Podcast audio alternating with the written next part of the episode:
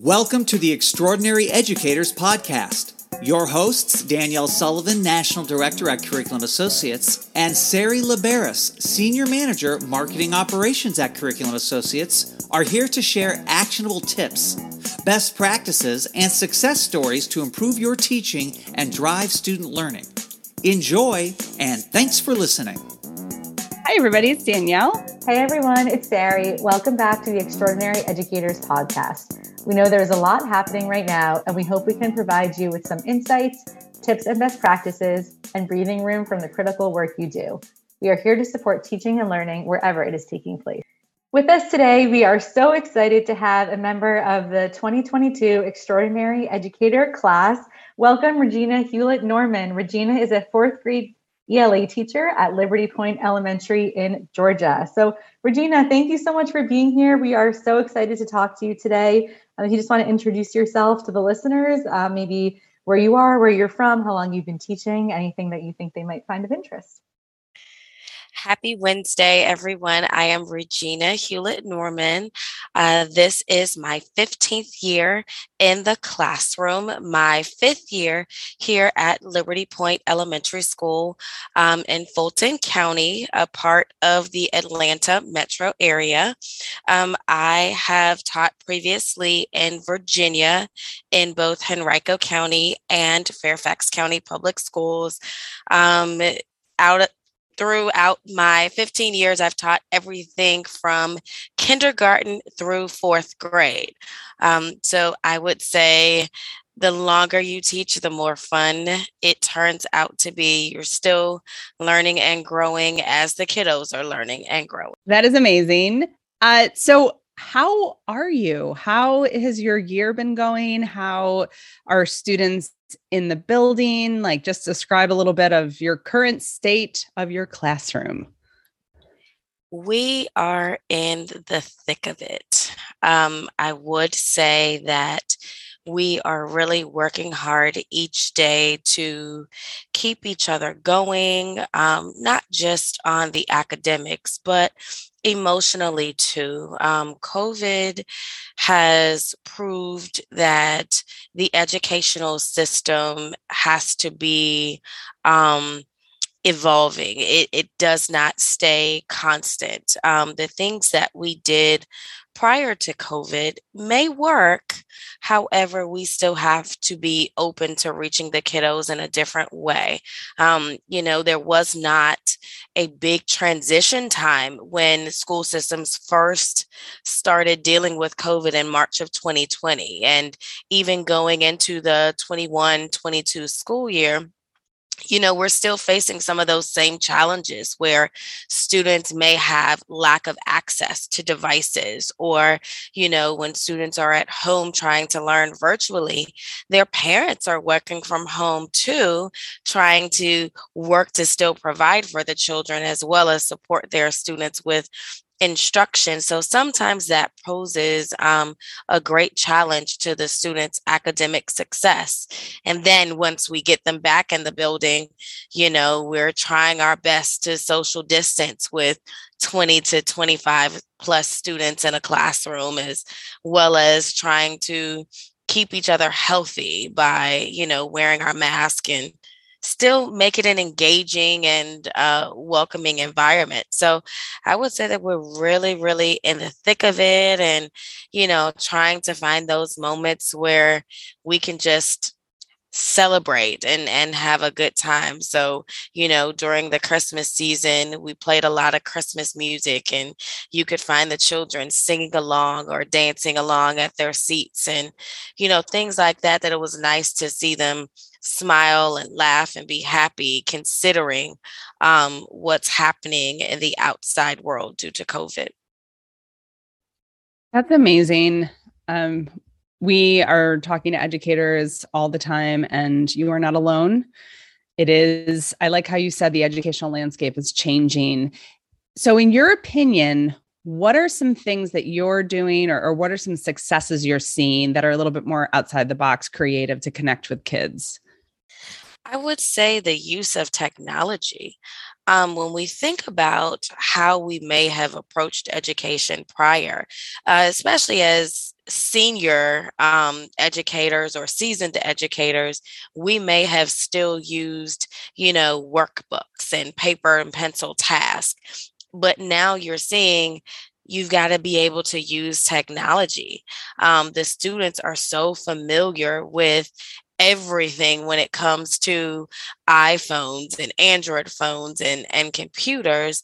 So that's a great tool that we're able to really reach them and pull those devices in academically because you know, as I said, sometimes students not having access to devices of their own can pose a challenge. But if they've got their cell phone or iPad and they're able to access the meeting um, on Teams or Zoom, you know, it's you're able to suck them in and get them engaged and keep them going with the learning process. Um, but that to me, I see that as one of the biggest hurdles that those in education who may not be technologically savvy really have to spend some time um, getting familiar with technology to help their students. Yeah, that makes a lot of sense. And I think a lot of teachers are hopefully finding, you know, different or new ways to use tech and seeing their kids engaging with it, um, you know, either on their own device or school bar devices or whatnot. Um, that's so great to hear. I want to go back to something you said before too about just finding those moments to celebrate. I'm curious now that you're back in school, even with the safety measures, excuse me, that you have to follow. What are some of the things that you're doing to kind of boost that engagement and morale, especially now during the kind of like the doldrums of the year, back from winter break? Like, how are you uh, either celebrating success, or what are some of the things that you're doing in your classroom to um, to kind of capture that? Uh, we're still, you know, providing incentives. Um, our school is a PBIS school, so we have um, dojo points. We use Class Dojo in regards to classroom management and behavior. So the students are able to receive points, you know, for positive behavior and interaction. And then we have celebrations within our class. Um, specifically for us with iReady, we've award the students for lessons passed and lessons completed, which gives them a little bit of int- extrinsic motivation um, with working on their progress and you know still celebrating like last week for instance was my birthday and the kids knew and everyone was ms norman can we sing happy birthday? And i was like yeah can we finish our lesson first? You know but they were really excited to you know, celebrate each other in that way. So providing them those incentives or, you know, as much as we can't physically touch, you know, being able to say, oh, air hug, oh, I love you, you know, even today when I told them, um, I love you, but not that much. And one of them yelled across the room, excuse me, like you don't love us. Um, so them, you know, hearing those words of um, affirmation and and having those extrinsic motivation opportunities, I think is helping us to stay up, as one of our principals used to say. I love it. That's so great. Even just the small things, what you say to students or the air hug, it's like just figuring out a different way to make that cultivate that same feeling. Yeah, so we want to know from you, um, being more, a more seasoned educator, what what advice would you give to our listeners of how to take care of yourself, how to make sure you stay sane?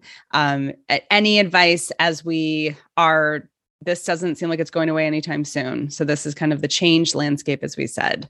So how would you share that with Work educators? Life balance. Um, I would say before I had my son, my first, my oldest son, in 2018, I was one of the first teachers in the building every morning, usually arriving with the custodial staff and one of the teachers in the building last. Um, and that forced me to make work a priority because of course we want our students to be successful you know but we have to have that work life balance there has to be a cutoff.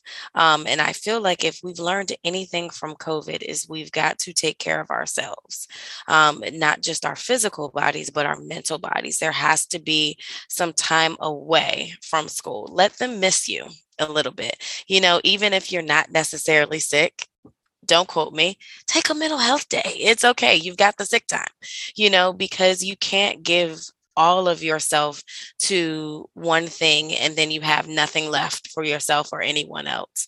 Um, you know, you've got to find those moments in the day where you just disconnect. You know, yes, this may be due tomorrow. Let me come back to it in 30 minutes. Let me come back to it an hour. You know, when you go home on the weekend, my philosophy if it's not done before I leave the building on Friday, it will see me on Monday when I go home in the afternoon, you know, I take my device, you know, for COVID reasons in case something should happen and we, you know, turn to virtual learning. I have it.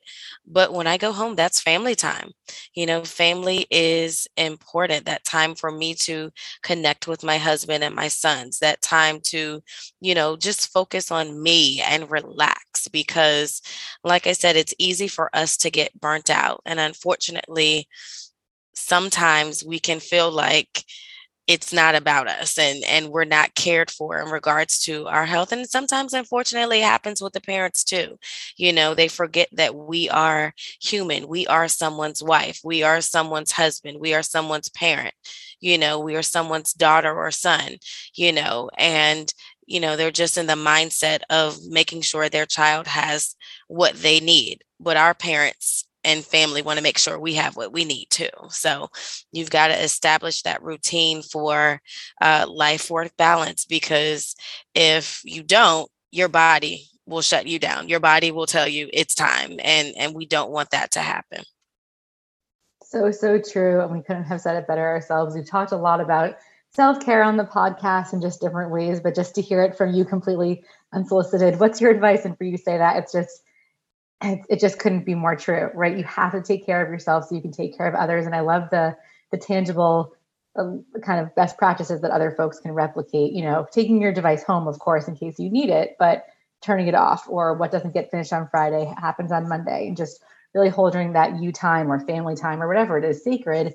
So that way you come to school rested, as much as rested you could be after taking care of your little ones, um, you know, ready to dive in on Monday. So Thank you so much, Regina, for all you do every day and for being here with us today. Unfortunately, that is all the time we have left for today, but we love chatting with you and thanks again. Thank you guys for having me. So much for listening. You can follow along as always on Twitter at Curriculum Assoc and on Instagram at My iReady. And be sure to tag us in your posts so we can see the work you do. If you have feedback about the podcast, a topic of interest, or want to be a guest, please email extraordinaryeducators at cainc.com. Please be sure to subscribe where you listen to podcasts and review an episode if you feel inclined so we can reach more educators. This is about you. We are here for you. So until we meet again, be you, be true, be extraordinary. This podcast is produced by Curriculum Associates and is the copyrighted material and intellectual property of Curriculum Associates.